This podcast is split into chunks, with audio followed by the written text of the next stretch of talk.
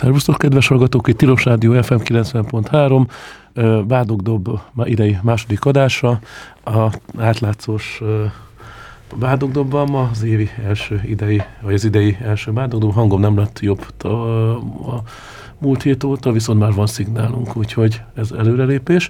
Hát akkor a vendégünk Kőműves Anita, Oroszi Babett, és a személyesen Bodoki Tamás is eljött, úgyhogy üdvözlünk Tamás, mint ö, régi Bádogdob alapító is, úgyhogy ö, meg műsorkészítő számunk. Az a telefonszámunk 215 37 73, és egyrészt az átlátszó, a téma az átlátszónak a tavalyi nagy dobásairól lesz egy kis összefoglaló, és a Babett, te a külföldi futball a támogatások, magyar kormányzati vagy állami támogatásokról fogsz beszélni. Anita meg a washingtoni magyar kormányzati lobbizásról és annak költségei, költségvonatairól fog majd beszélni. Úgyhogy üzzünk benneteket, és GG van a pultnál. Sziasztok! Ennyien vagyunk. No. Tamás, no. Tamás. No. Tamás, hogy néztél? No. Sziasztok! Tehát, Elszoktál a mikrofontól. A, hát kicsit így lelassultam év végére. Ö, ilyenkor ugye mindig összegezni szoktuk, hogy az elmúlt évben mik voltak a, a leg, legolvasottabb, legnépszerűbb cikkek, a legnagyobb dobások, a leghivatkozottabb cikkek. Ugye az átlátszó nem csak az számít, hogy hányan olvassák el a websájton, hanem hogy mondjuk hányan veszik át, hány más médiába sikerül eljutni egy-egy történettel, amit mi kutattunk fel. És szerintem a tavalyi év az ilyen szempontból kifejezetten jól sikerült. Egyrészt hát volt egy egyértelmű nagy dobás, hogy ezt nem mindig lehet megmondani, hogy egy adott évben, hogy melyik volt a legnagyobb dobás, általában van nem tudom két-három, ami úgy viszonylag nagyot szólt. Most volt egy egyértelmű nagy dobása a magánrepülőgépes cikk, amiből, vagy egy cikk sorozat, amiből az első rész az rögtön rekordot döntött az átlátszón, tehát csak az átlátszón 200 ezeren olvasták el ezt a cikket, és hát gyakorlatilag mindenki átvette, és politikai botrány lett belőle. Ugye ez volt az a cikk, amiben leírtuk, hogy van egy osztrák magánrepülőgép és egy máltai bejegyzésű luxusjacht, és hogy ezt kormányzati körök gyakran használják, ugye maga a miniszterelnök is használja, illetve a, a, hogy mondjam, a kormányzati gazdasági elitnek a legfelsőbb szintjén ö, tanyázó emberek használják ezeket a luxusjárműveket. Nekem ebbe az volt a meglepő, hogy én nem számítottam arra, hogy ez lesz a nagy dobás, tehát úgy dolgozgattunk rajta nyár elejétől készült ez a történet, de én azt gondoltam, hogy ez úgy egy a, a, a nagyobb anyagok közül, és ehhez képest egészen elemi erejű volt a, a hatása. Azt gondolom, hogy itt, itt, itt egy kényes pontra sikerült rávilágítanunk, mi szerint a kormányzati elit luxus életmódot folytat, ez talán korábban Magyarországon nem volt annyira téma, nem tudom, hogy egyébként ti mit gondoltok arról, hogy... Ebéd, hát igen, tehát még a sejteri ebédhez képest egy, egy, egy, egy 20 milliárdos repülőgép, vagy egy ilyen, egy ilyen szuperjacht, az egy minőségi ugrás feltétlenül. Hát figyelj, luxus baloldalként nemesítették folyamatosan annak idején, úgyhogy azért valamilyen szinten téma volt, és napirenden igen. tartotta a témát az akkori ellenzékben lévő jelenlegi kormányzati erő. Igen, úgyhogy lehet, hogy ezzel a saját képmutatásukat sikerült ellenük fordítani, de minden esetre engem meglepett, hogy ez milyen erős ö, hatása hát, volt ennek a cikknek. Hát nyilván azért is, mert ennél sokkal kisebb ajándékelfogadásáért a kormányok Igen, és ugye, igen, nagyon érdekes, hogy ugye ez, ezzel jöttek elő, és hogy a, a másik dolog, amire büszke vagyok ezzel kapcsolatban, és tényleg sikerült úgy titokban tartanunk, tehát annyira titokban készült az anyag, hogy nem volt, tehát szemmeláthatóan felkészületlenül érte a kormánykommunikációt, tehát két-három napig nem is nagyon tudtak mit mondani rá, és akkor utána jöttek elő ezzel az ajándék magyarázattal, ami ugye hát erősen problémás, ugye utána meg valamelyik párt meg is próbált, hogy akkor ha ajándék, akkor miért nincs benne a, a vagyonnyilatkozatban, ezt ugye a parlamenti többség leszavazta, hogy vagy a biz- illetékes bizottság, vagy nem tudom, tehát azt mondták, hogy ugyan, de hogy elvileg ez ilyen értékű ajándékoknak átláthatóan kellene működnie, tehát meg kéne jelenni a vagyonnyilatkozatban, úgyhogy jó, ilyen szempontból értem azt, hogy, hogy miért volt ennyire kényes.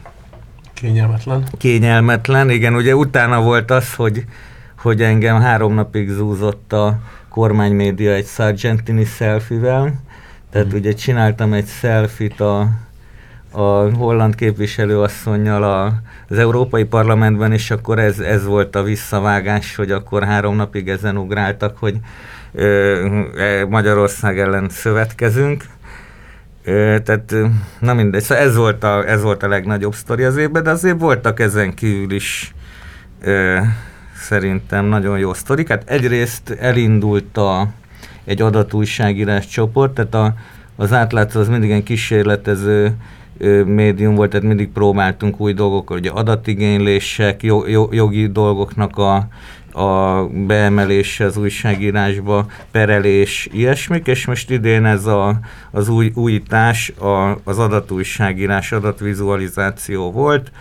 Ez, mit jelent ez azt jelenti, hogy gyakorlatilag a, a, a, a sztorit azt adatokból írjuk, illetve hát ugye Bátorfi Attila kollégám a a szakértője ennek a műfajnak, tehát egyrészt adatokat gyűjt, adatokban keres sztorit, illetve az adatokat olyan módon jeleníti meg vizuálisan, ilyen különféle segédprogramokkal, meg módszerekkel, hogy az, az rögtön sokkal érthetőbb legyen, mint hogyha egy szövegben lenne az a sok adatot közölve.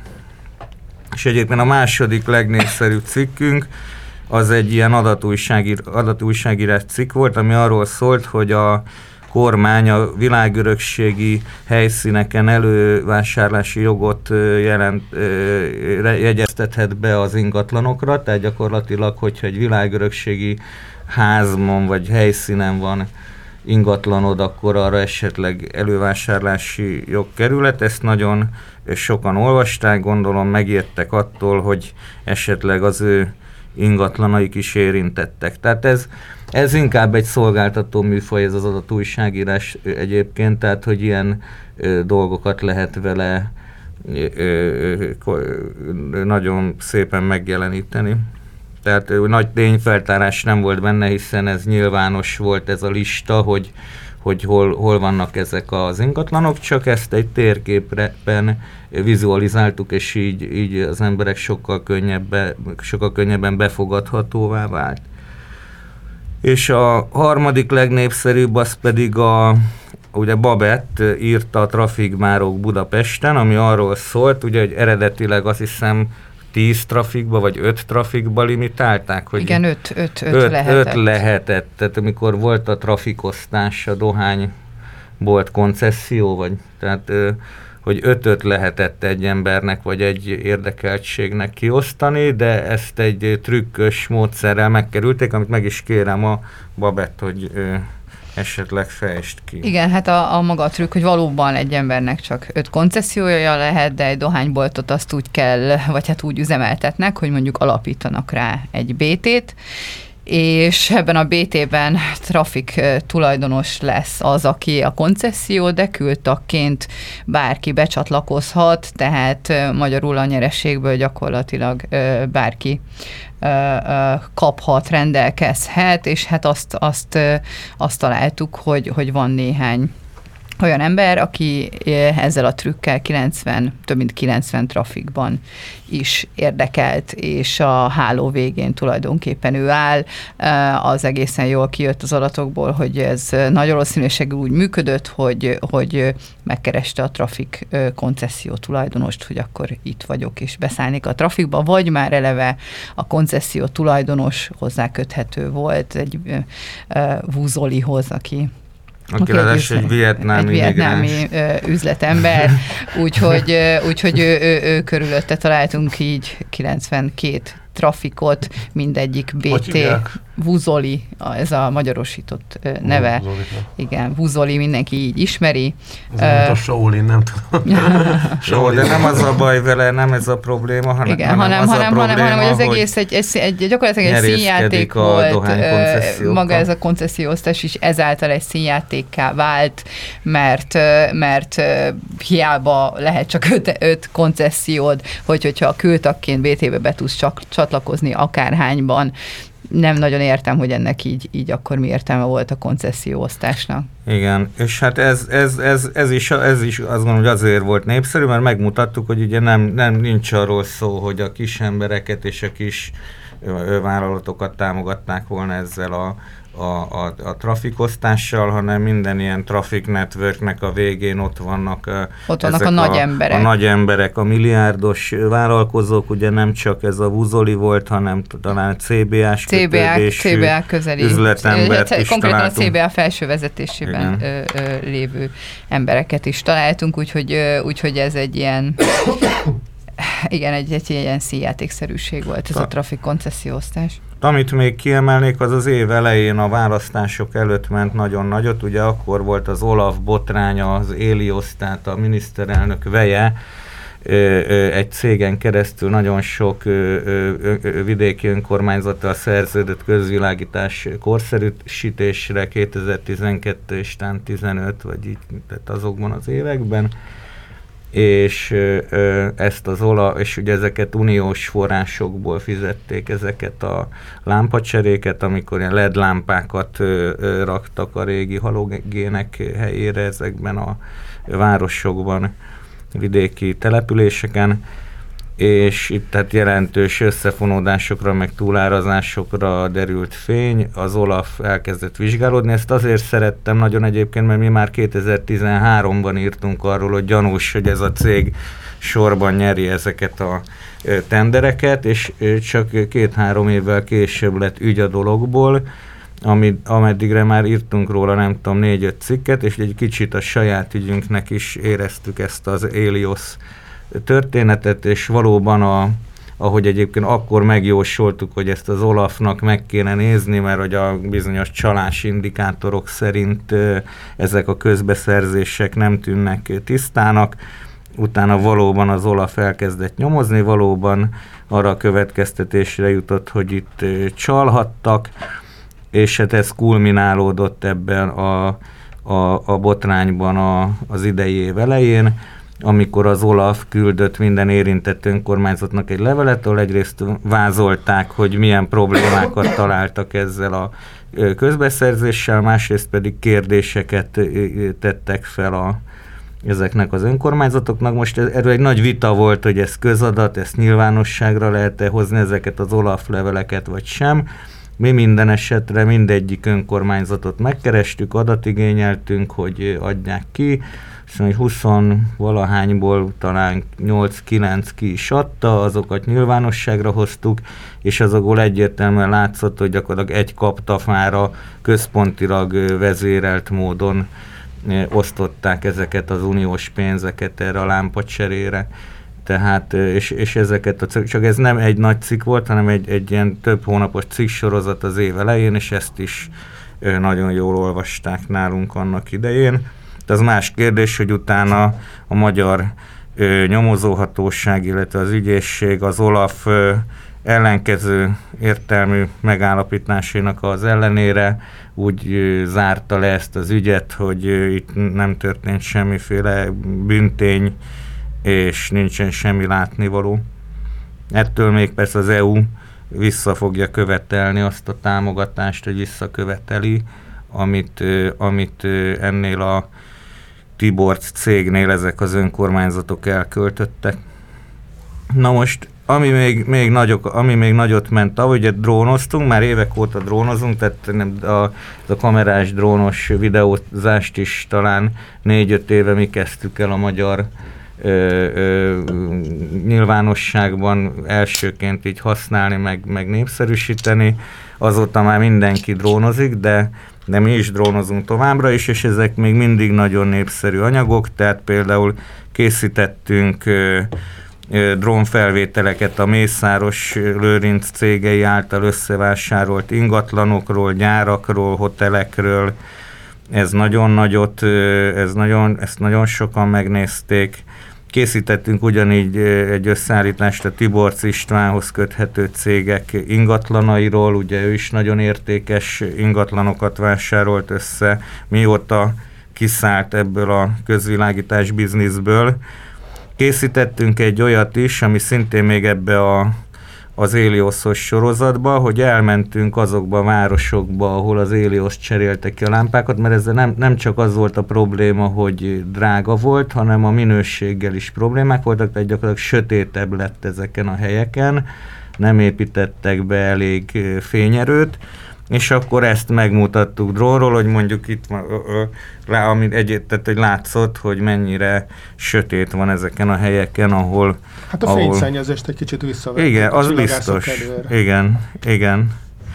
Egyébként amíg nagyon érdekes, hogy, hogy a, a környezetvédelmi témák is nagyon jönnek fel, tehát nagyon nagyot ment egy olyan videónk, ami arról szólt, hogy egy salgótarjáni állatmenhelyen egy év alatt, vagy két év alatt több mint ezer kutyát elaltattak, illetve másik ilyen jellegű az volt, hogy a, a nyáron ugye a Duna rekord alacsony volt, és van egy olyan szabály, ugye a, a Paksi atomerőművet a Dunának a vizével hűtik részben, és van egy olyan szabály, hogy a kifolyó hűtővíz az nem melegítheti 30 foknál magasabbra a folyót, és ez, ez a nyáron megdőlni látszott, és akkor megint babették le, voltak lent, és mértek, és videóztak, és abból is elég nagy botrány lett, hogy gyakorlatilag kiderült, hogy mikor a Duna nagyon alacsony és nagyon meleg, akkor simán az erőmű, az atomerőmű ö, ö,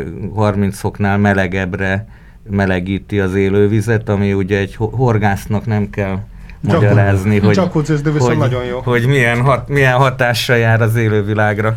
Amúgy is paksolat már nem nagyon szoktak volna tenni. ja, igen.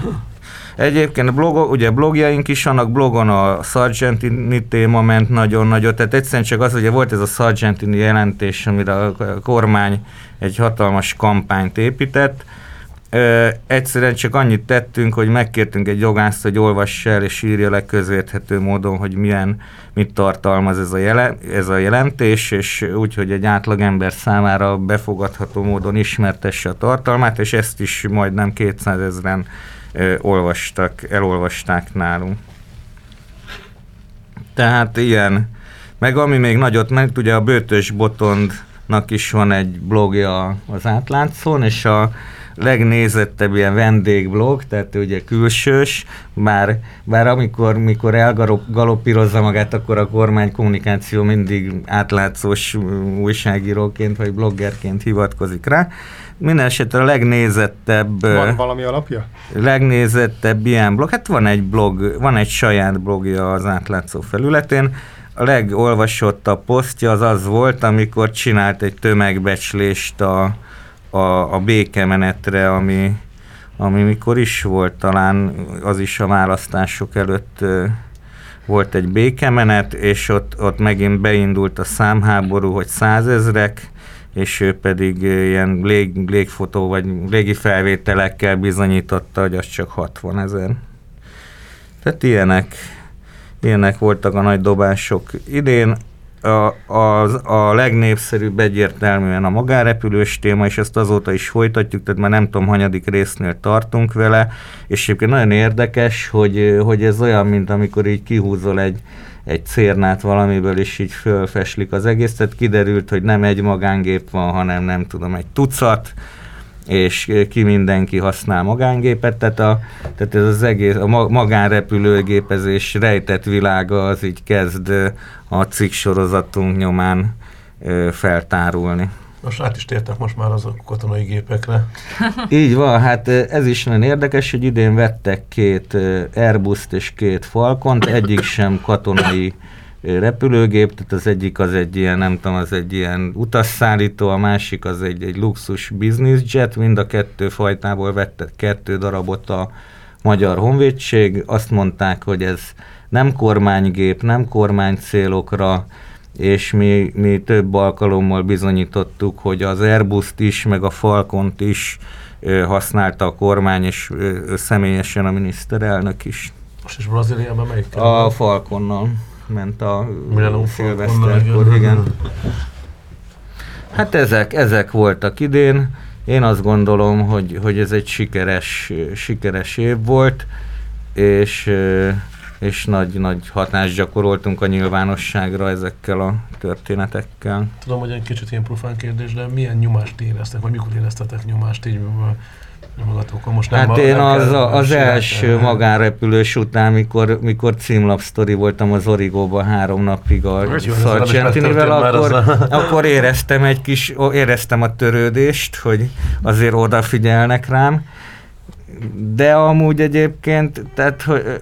Kinézi a webó, vagy a, a Facebookodat szerinted, hogy Hát azt, azt olyan szinten nézték, hogy, te, hogy ugye mivel nem kérdeztek meg az első cikk megjelenése előtt, én oda, ott, válasz, ott posztoltam egy választ, vagy tehát egyszerre jött meg a, az újságíró kérdése a megjelenéssel, és akkor abból írtak még egy cikket, hogy a Facebookon magyarázkodik. Tehát, hogy nézik, igen, nézik a Facebookomat. De hát a Facebook azért hogy nézzék, hát úgyhogy... Kis kutyákat kéne posztolni, igen. neked is ilyen szoki, igen, igen, igen. fotókat. Kis lopott kutyákat. Igen. Ja. Lopott Mercedes, Jó. meg ilyen nyaralásokról tudod. Igen, hát nem tudok luxus repülőgépeket. Utána egy Ryanair-t azt kiposztoltam, azt hiszem, hogy én így járok Londonba egy Ryanair-rel, de arra nem ugrottak rá. Ja, meg kiposztoltam, GG, tényleg, azt, a, a, az, te ott voltál Strasbourgban 2008 vagy 9-ben. Téged is kiposztoltak, tehát hogy kiposztoltam azt, hogy én nem most jártam először a az Európai Parlamentben, hanem már voltam ott az akkori ellenzék jeles figuráinak a körébe, ugye Schmidt pár, ki volt Révész Máriusz, Gulyás Gergely, de ezt valamiért az Origó nem akarta ezt a posztot megzenésíteni, nem is értem, hogy, hogy miért. És, Viszont Gulyás Gergely nem tagadta le, nem tagadott nem, meg. Nem, nem, végül is nem, igen, tehát kedves szavakkal emlékezett meg rólam a, a, a kormányinfon, igen. Hát ez kemény dolog, azért az, olyan emberek vannak, akik Gulyás Gergely is szeret, igen. Fal, e, e, hogy mondjam, földiek vagyunk, mert ő is leányfalusi, meg én is, úgyhogy. Hát az nagyon nagy földi, igen, az a agglomerációban kitelepítik. Budapestiek azok kitelepített, igen. kitelepített. És tudom, hogy a és az átláthatóság kedvéért finanszírozásilag hogy bírjátok szóval a támogatási kampányok, hát, azok működnek? Ö, működnek, azt hiszem továbbra is azt lehet mondani, még az idei vég számokat nem láttam. Hát kormányzati pénzt azt sajnos nem kapunk, tehát ezek a kormánykampányok, egyébként azok is nagyon népszerű cikkek voltak, ahol megpróbáltuk kikérni, hogy mibe kerülnek ezek a kormánykampányok, és melyik sajtófelületeken költik el ezeket a pénzeket ez egy darabig működött, de idén már annyira idegesítette a, a, ezt a propaganda minisztériumot, ez, a, ez, hogy mi mindig megírjuk, hogy elkezdtek ilyen olvashatatlanra szkennelt vagy nyomtatott adatokat küldeni, hogy, hogy ne tudjuk kiszámolni.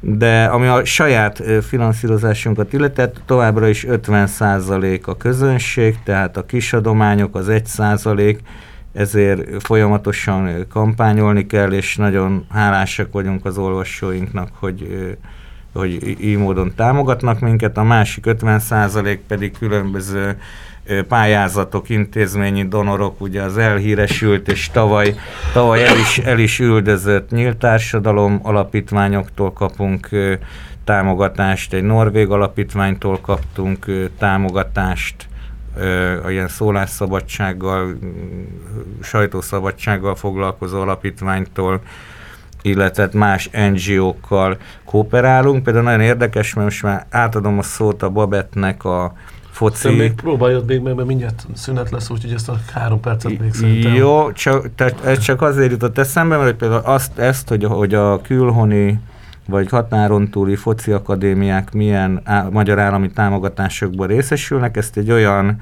ö, pályázaton indultunk ezzel a sztorival, a, ami, amit az Európai Unió, tehát az Európai Parlament ö, létrehozott egy alapot, kimondottan uniós országokban a, az oknyomozó újságírás támogatására vagy élénkítésére, az a neve, hogy IG for EU, tehát Investigative Journalism for, for EU. Nem tudom, mekkora induló tőkével indult, de rögtön az első, tehát az első pályázati körben mi ezzel a történettel indultunk, és, és akkor a, ennek a sztorinak onnan volt finanszírozása. És idejévre, hogy tervezel?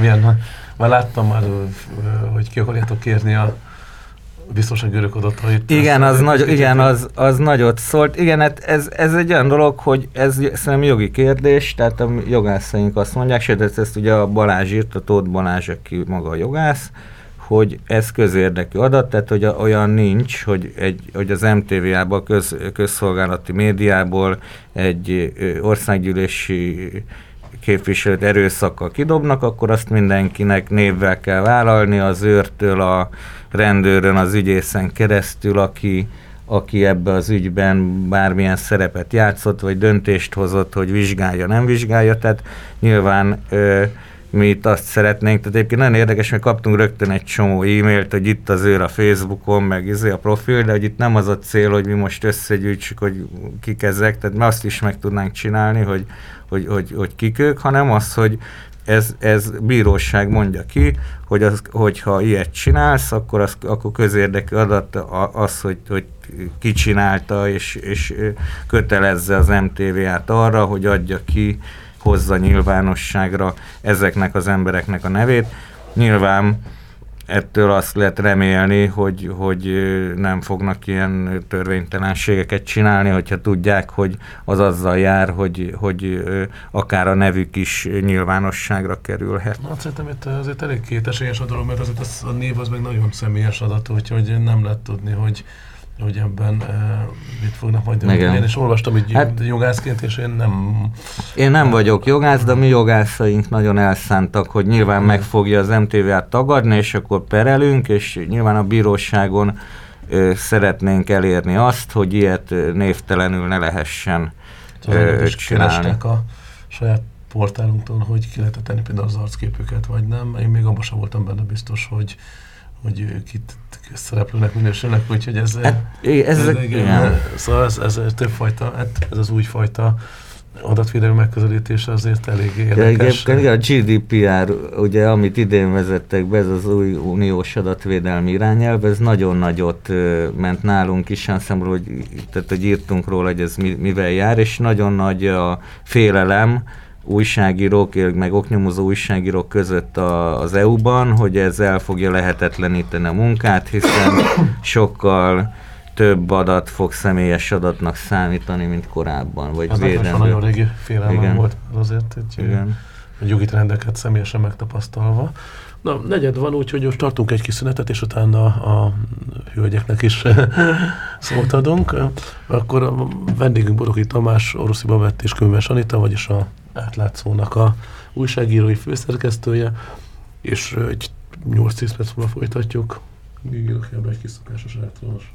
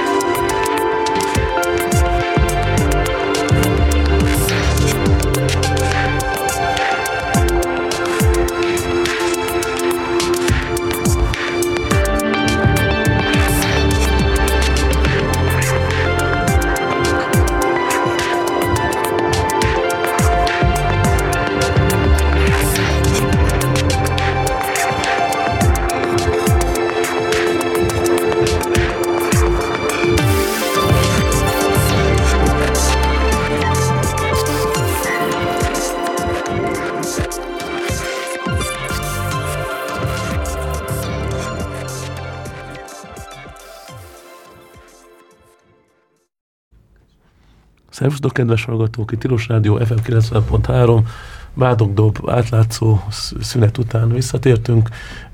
Vendégünk Bodoki Tamás, Orszai Babett és Kőműves Anita. Tamás már elmondta a saját maga mondandóját, úgyhogy most Babett következik, méghozzá a külföldre juttatott, folyosított sport célú állami támogatásokkal kapcsolatban vannak neki információi, és akkor erről fog beszélni. Utána Anita meg a kormányzati lobby tevékenység Washingtonban, és ennek a különböző költségvonzatait fogja majd feltárni. Jó, üdvözlünk benneteket! Még Sziasztok! Egyszer. Még egyszer sziasztok. Igen, a határon túli foci támogatások az Index írta meg hónapokkal ezelőtt, lehet, hogy már egy, egy évvel ezelőtt volt erre a cikre, figyeltünk fel, ami arról szólt, hogy 20 milliárd forint ö, ment ki határon túlra ö, ö, foci akadémiák létesítésére, és, és azt gondoltuk, hogy akkor megnézzük, hogy pontosan mire, kinek ment ez a pénz. Egy, ez, egy, ez egy rövidebb összefoglaló volt, de nagyon-nagyon érdekes volt, mert, mert az Index is megkapargatta, hogy, hogy különböző olyan, olyan csapatokhoz mentek ezek a pénzek, amik vagy Mészáros Lőrinchez köthetők ilyen-olyan módon, vagy, vagy, vagy olyan, olyan, olyanok a tulajdonosok, akik Orbán Viktorral vannak jó kapcsolatban, és hát nagyon kíváncsiak voltunk arra, hogy, hogy, hogy mi történik a határainkon túl ezen a pénz, e, ezekkel a pénzekkel, és nagyon jól jött ez a ez a, ez a támogatás az IG4 EU pályázat, mert, mert arra pályáztunk, hogy, hogy a határon túli országokban keressünk olyan újságírókat, akikkel együtt tudunk dolgozni ezzel kapcsolatban. Ők sokkal jobban ismerik értelemszerűen a kinti viszonyokat, hogy ki kinek a kie, illetve, illetve minket az is nagyon érdekelt, hogy elmenni a helyszínre és megnézni, hogy, hogy ebből a pénzből mi épült, azért ez elég sok forrást igényel. És, és akkor, országokról van szó? Uh, hú, hat ország volt összesen. Uh, Szlovákia, Románia, Szlovénia, uh, Ukrajna, és mindjárt megnézem. Horvátország. Igen, igen, igen, hát, hát igen. Az összes szomszédos igen, igen, igen, igen, igen, igen, igen, igen, igen. Szerbia is volt. Igen, igen, igen, igen. Szerbia is volt, és összeállt egy csapat erre, és, és elkezdtünk utána nézegetni. A pontos összegeknek, mert az is, az is elég homályos volt, ugyanis két, mint kiderült, két forrásból mentek ki ezek a pénzek, az egyik a Betlen Gábor alapon keresztül is kaptak pénzeket, illetve, illetve magából a, a, a, tehát a kor, egy kormányhatározatokon keresztül, ez részletkérdés, de ott az MLS osztotta, és hát kikértük az MLS-től azt, hogy akkor kinek mi mennyi, és a helyi tudósítók pedig azt próbálták feltárni, hogy ezek a csapatok, hát miért pont ezek a csapatok kapták ezt a pénzt, ugye hát Horvátországban elég egyértelmű volt a válasz, ugye Mészáros Lőrinc foci csapatának az akadémiája kapott pénzeket, de, de a többi országban is hasonló hasonló kapcsolatokat találtunk. A legérdekesebb az talán Románia, ugyanis ott a Csíkszereda Foci Akadémia, ez is a cikksorozatból, vagy a munka során derült ki, hogy, hogy nagyon-nagyon sok állami forrást kaptak, és kötöttek egy szerződést a felcsúttal, ami, ami arról szólt, hogy, hogy hogy az ott felfedezett tehetségeket ingyen viheti el a Puskás Ferenc labdarúgó akadémia, beszéltünk szakértővel, aki, aki hát azt mondta, hogy ilyen jellegű szerződés nem nagyon létezik a foci életben, azért valamilyen összeget ö, ö, szoktak kérni, hát a valamilyen összeg az akár egy bizonyos idő után már sok tízmillió, akár százmillió forint is lehet, tehát hogy a, a, a Romániában kiderült, hogy a rendszer úgy néz ki, hogy a magyar állam megtámogatja az akadémia létrehozását nagyon sok pénzzel, ott felkutatják a tehetségeket, akik aztán ingyen kerülnek Mészáros Lőrinc akadémiájához. A szakember azt mondta, akivel beszéltünk, hogy, hogy, hogy hát ez így gyakorlatilag a felcsúton kívül hát nem nagyon éri meg másnak. Nem nagyon szoktak ilyen szerződések lenni. Így sikerült egy dokumentumot. Különösen rafinált módja a közpénzeknek a Hát, hogy hogyan lesz a közpénz pénzből magánvagyon, ez, ez nagyon jól látszott ennél, ennél az akadémiánál. A többinél is ez a cikksorozat is folytatódni fog, ugyanis a többi akadémia kapcsán is szeretnénk azt megtudni, hogy van-e ilyen jellegű megállapodás például a felcsúttal, Topolyán már, már pedzegették, hogy van hasonló megállapodás, de, de ezt még egyelőre nem tudtok bizonyítani, úgyhogy most azon dolgozunk, hogy, hogy be tudjuk azt bizonyítani, hogy, hogy, hogy ezek az akadémiák... A Topolyán is, Topolyán építettek akadémiát? Igen, igen, igen, igen, igen. Pici helység Szerbiában az a Szabadka és Újvidék között van egy Igen, ilyen... teljesen ért, érthetetlen az a, az a támogatás is. De lefilmeztük drónnal ezt is, és vannak új pályák, meg épületek. Ilyen, ilyen hat, hatalmas akadémiákat képzeljünk el. Én voltam itt Magyarországon egy foci akadémián, ami ilyen két pálya, és, és a lelátó az gyakorlatilag uh, majdnem, hogy rájuk szakad a gyerekekre, és ehhez képest uh, ezek az akadémiák, amik felépültek magyar állami támogatásból, hát nagyon impozáns magasak, nagyon, nagyon szépek, nagyon, nagyon sok pálya van, nagyon, nagyon szépek az épületek, amik köré épültek, kollégiumok, stb. Tehát, tehát ilyen, ilyen, ilyen elég megdöbbentő látvány drón felvételeken is látni ezeket a létesítményeket. Az ijesztő, de tudod, hogy a stadionokat mire használták Csillébe is, úgyhogy... Azért ennyire, ennyire merész, merész következtetéseket nem mertünk levonni. Igen. De tényleg gyanús neked, de minek ennyi stadion? Tehát, hogy Könnyen védhető, tudod, vagy... Ja, e, igen, lehet, hogy a lehet, hogy az apokalipszisre készülnek, és ilyen erődök lesznek belőle. Könnyű szerkezetes erődök. Ugye az, a, az, a cikksorozat számomra a leg, leg, leg, legérdekesebb, vagy legviccesebb része az volt, hogy, hogy megírtuk a cikket, és már, már írás közben is azon gondolkodtunk, hogy vajon az évvégi osztogatásban lesz-e újabb sok-sok milliárd forint, ami, ami ezekhez az akadémiákhoz megy, és megjelent a cikksorozat, és december 23-án még kiosztottak a 20-22,5 milliárd mellé mellé még 10 milliárdot ezeknek az akadémiáknak, tehát, tehát hogy még mindig lesz dolgunk, most már 30 milliárd forint fölött jár a, a, a számláló ezzel kapcsolatban, legalábbis azok az összegek, amikről tudunk, mert még simán lehetnek olyan összegek is, amikről nem tudunk, úgyhogy, úgyhogy Úgyhogy nagyon jó volt ebben dolgozni, meg érdekes, érdekes volt azt látni, hogy, hogy hogyha ennek mondjuk mi vagy más nem megy utána, akkor gyakorlatilag nem tudunk róla, hogy ilyen összegek mennek ki. De teszéken volna az a stadion, ahol... Ez ilyen két, két stadion is épült, a, tehát ez a, egy... VIP váróban, ja, a sauna, ott lesz a sauna, igen, ott lesz a sauna. A, a VIP szektorban. És eszék már csak azért is érdekes, mert ott tényleg két stadion épül, az egyik a, a, a csapatnak, a másikat pedig a magyar állam finanszírozza az akadémistáknak, tehát hogy teljes, teljesen érthetetlen. Egyébként azért remeg a hangom, és én közben nézem is a csetet, mert hogy egész nap kint voltam, és forgattam, és nagyon fázom, de már levettem a kabátot a csetelőknek, üzenem, hogy most már normális hacukában vagyok, úgyhogy, de még mindig nagyon fázom, nem a stúdióban van hideg, hanem nagyon összefagytam ma. Úgyhogy Hol forgattam most, hogy ez egy titkos projekt? Ez még, ez még most készül, a, a, az a, egy, van egy új ö, csapat, ö, a Paks 2 és a többi atom létesítmény körüli ügyeket tárjuk fel, és akkor ennek kapcsán mentünk ma egész nap, úgyhogy a hidegben, úgyhogy e, emiatt voltam ebben a csodálatos kabát-sapka kombinációban.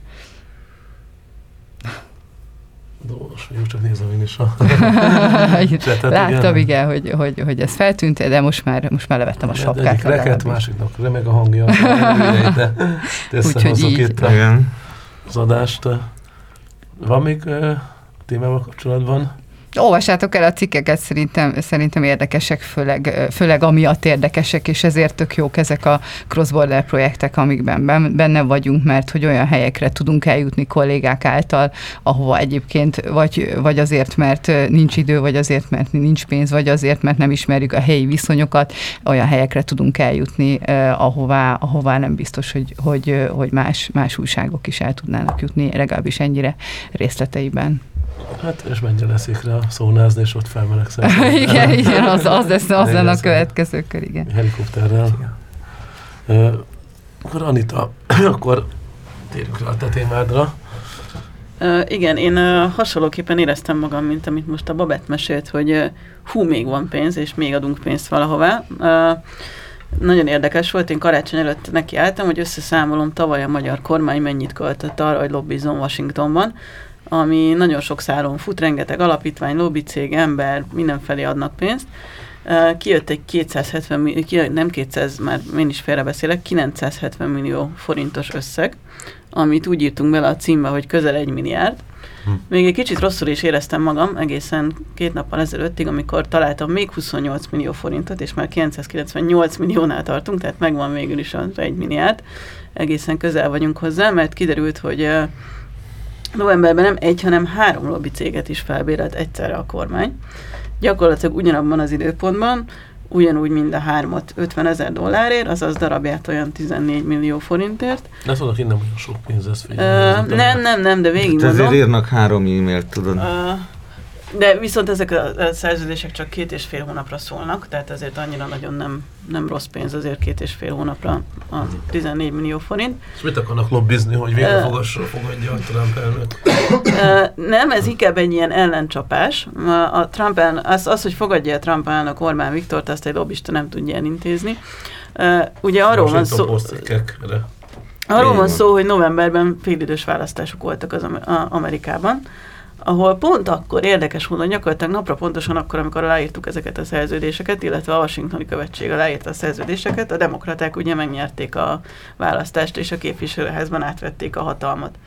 És ez azt jelenti, hogy ott a képviselőházban a demokraták bizony meg fogják kérdezgetni az amerikai külügyminisztériumot, meg a Fehérházat, hogy ugyan miért barátkoznak egy ilyen emberrel, mint Orbán Viktor.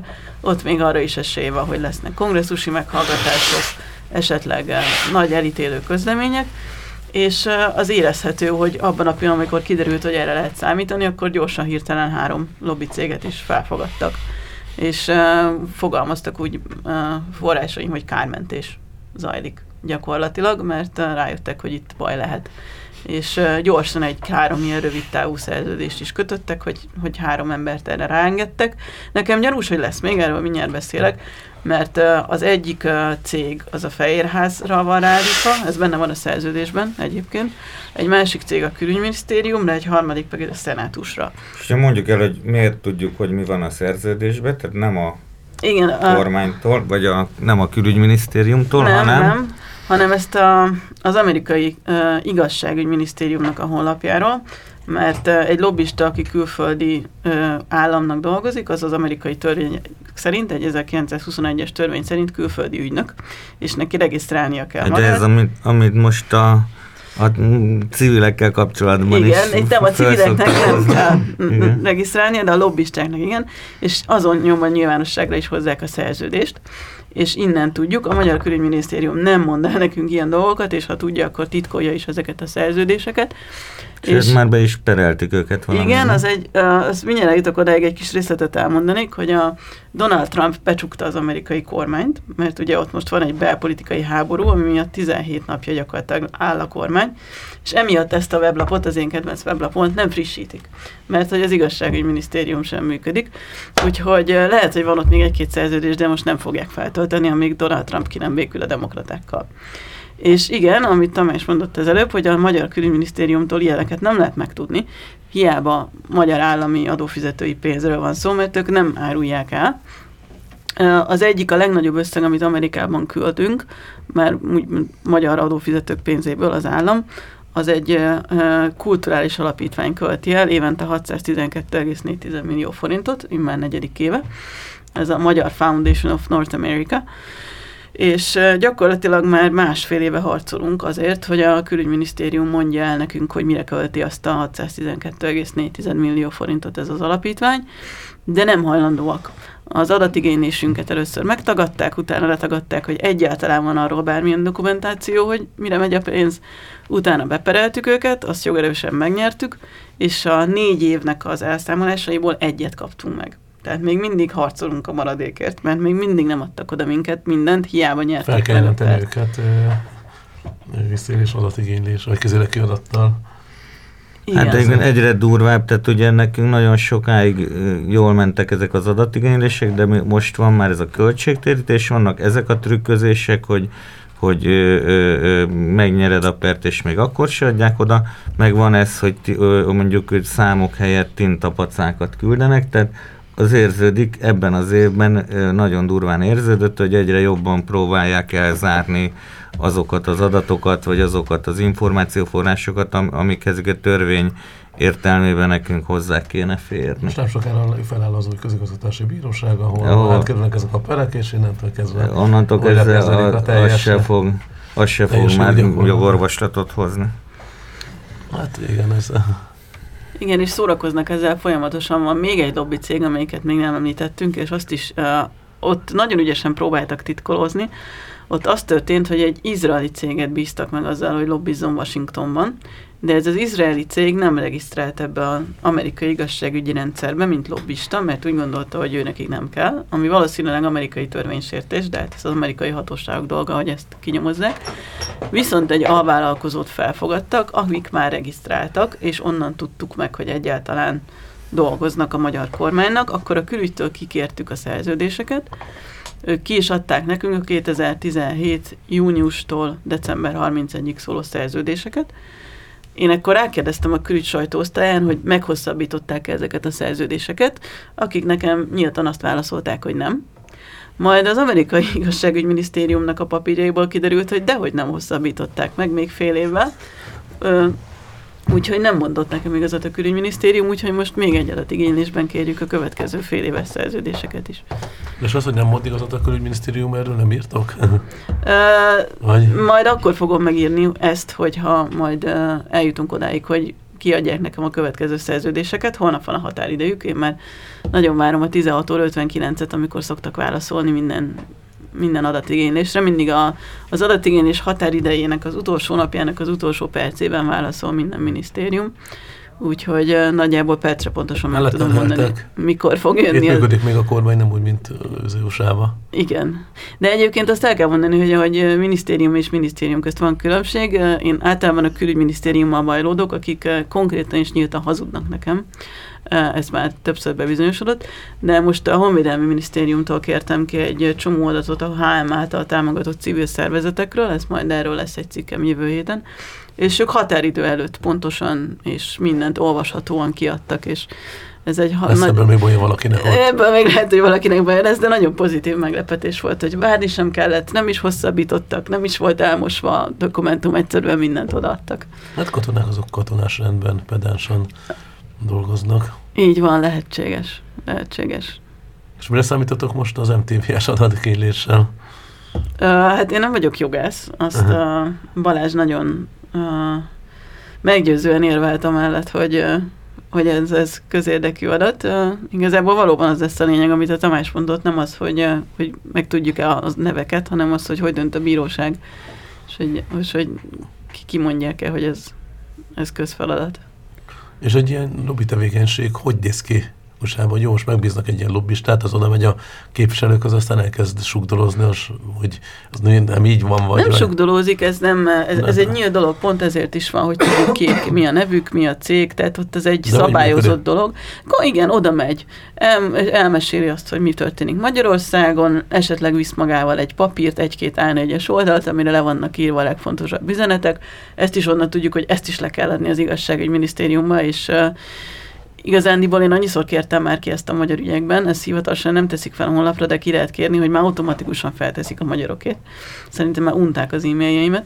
És, és ott hagynak egy pár oldalt, szép, ezek ilyen szépen színesen nyomtatott, színes szagos oldalak, amin fényes papíron. fényes papíron, sokszor hazudnak is, ezt még annak idején nagyon régen a Népszabadságnak kértem ki, még amikor ott dolgoztam, Például volt egy dokumentum, ami részletesen leírta, hogy a magyar kormány mennyit segített a menekülteken a keletinél. Amit aki ott volt önkéntes, akkor tudja, hogy ott a magyar kormány nem igazán jelent meg.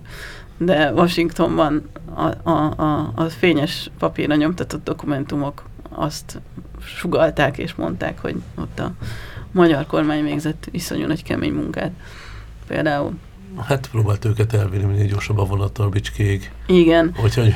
De egy, például egy, egy lobbizás nagyon jól ismerő amerikai ismerősöm mondta, hogy nagyon sokszor igazából ilyen nem az a lényeg egy lobbistának, hogy elérjen valamit, hanem hogy elérjen, hogy ne legyen valami.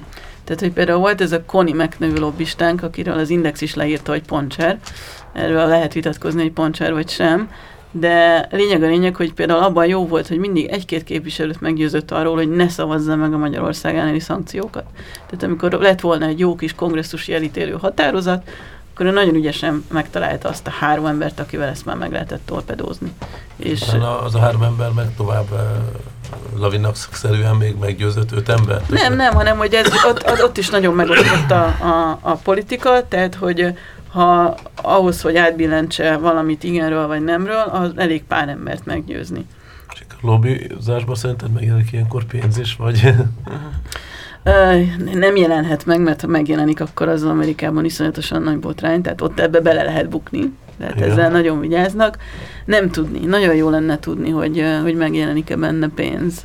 Ott azeri, azeri történetbe buktak bele, ha jól emlékszem, képviselő, hogy tehát ugye az azeriek szeretnek Igen, az azeriek vittek nagyon sok amerikai képviselőt Igen. Azerbajdzsánba, megkaptak szőnyegeket, meg Igen. ékszereket, és ott ebből nagyon nagy botrányok voltak. És az ékszerekben voltak a lehallgató berendezések. nem, nem, nem. Ott, ott is csak ez volt a cél, hogy úgy szavazzanak, ahogy nekik jó, meg, meg ne legyenek szankciók. És uh, hát ez a, ez a legfontosabb. Most, most is ez lesz a legfontosabb igazából, hogy, hogy legalább néhány képviselőt találni, akik miatt soha nem lesz meg a többsége egy Magyarország elleni elítélő nyilatkozatnak, vagy, vagy szankciónak. Még a legfurcsább ilyen lobbizással kapcsolatos ilyen vesztes sajtóperem az volt, hogy hogy az a Spirk írta még a cikket, ilyesmiről szólt, hogy a, hoztak egy jogszabályt, ami nagyon kedvezőtlen volt a magyar reptenyésztők szövetségére, mert hogy onnantól kezdve nem ők adták ki a pedigrét, hanem más szervezet, és akkor ez a Fidesz most a második etapban volt már, itt az a 10 után, 2010 után, és akkor hozták, akkor kezdődtek ezek a nagyon gyors ilyen törvényhozások, és semmit nem mondtak vissza. És akkor a, bement a Magyar Reptenyésztők Szövetsége, ennek a vezetője egy csomó ilyen paksamétával a parlamentben, ott osztogatott ilyen papírokat, meg elkezdett nyomulni a, hogy hívták a karate bajnok képviselőt, aki kutyázik, és volt Simicskó Ja, ez igen. Simicskó az ilyen... Eh, kung fu. Kung fu, mit tudom, mit csinál, de legyek az, hogy szeretem kutyákat, és ő is ilyen kutyabíráló. Vagy a kutyabíráló, és akkor nála is rabizta, nála is így nyom, nyomultak, és akkor utána így ezt a jogszabályt megváltoztatták, hogy visszavonták két hónapon belül. Úgyhogy, és akkor csak annyit írt a svéd, hogy lobbiz, lobbizott az Ettelnyésztők szövetsége, és ezt elveszítettük, de úgy, hogy az ítéletben körülírták a lobby tevékenységet, és utána... Egy Magyarországon is van lobby törvény, és senki nem jelentkezik be lobbistának. Igen, igen, és ugye olyan hamis színbe tüntettük fel, mint hogyha lobbiztak volna, azt a tevékenységet körülírták, amit konkrétan lobby tevékenység volt, mm-hmm. úgyhogy nekem mindig ez jut eszembe, hogy a Magyarország ilyen lobbizás volt, és aztán elment egészen a kúriáig. Így De a... elvileg Magyarországon is van ilyen lobby regiszter, nem? Csak van már, igen. Csak, sen, csak nincsenek benne nevek. Tíz éve. Igen. Van, egyébként nevek is vannak benne, csak valószínűleg nem korrelál a Tényleg, lehet tudod, Magyarországon hányan jelentkeztek be külföldi ügynökként? Hány szervezet? Fú, nem tudom, szerintem. Hát külföldi ügynökként nem, nem, nem kell jelentkezni, csak, csak külföldről támogatott szervezetként, de azt hiszem, hogy azok, akiket akartak, hogy jelentkezzenek, azok nem jelentkeztek mert úgy gondolják, hogy ez alkotmányellenes, viszont ilyen, ilyen járulékos célpontok, mit tudom, egy vörös kereszt, meg ilyenek, akik, akik szintén kapnak külföldről támogatásokat, ők megelegettetek, de nem, vagy nem tudom pontosan a, a részleteket. Igen muszlim testvériség. Igen, igen, igen. Még annyit talán érdemes megemlíteni, hogy jelenleg azért a magyar-amerikai kapcsolatok jól állnak, és túl sok lobbizásra nincs szükség. Azt is az átlátszó írta meg karácsony előtt, hogy akkor, amikor épp a legnagyobb tüntetés volt a parlament előtt, meg az MTV a székház előtt, akkor az amerikai nagykövet David Kornstein az együtt nézte a Vidi meccset Orbán Székesfehérváron.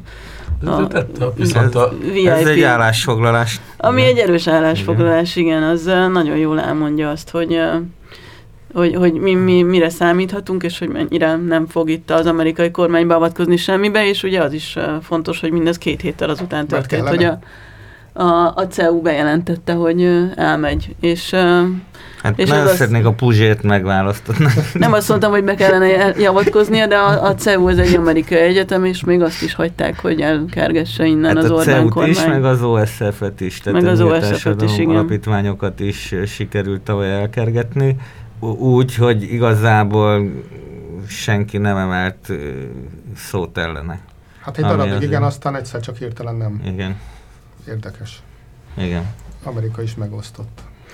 Nagyon megosztott, igen. Ez, ez nagyon jól látszik. Ott ugye nagyon sokan vannak, tehát ez egy annyira nagy ország, hogy ott például egy külügyminisztériumot nem lehet nem hogy egy éven, de ott négy éven belül sem lecserélni. És Viszont kettőnél nincs több pártjuk. Igen, de azokban belül van rengeteg platform és különböző ellentét, tehát ők pártokon belül megvalósítják maguknak a több pártot igazándiból. és, Szóval igen, ott, ott van a Washington egy város, amelyik nagyon nem ért egyet az egész semmivel, ami a Fehérházban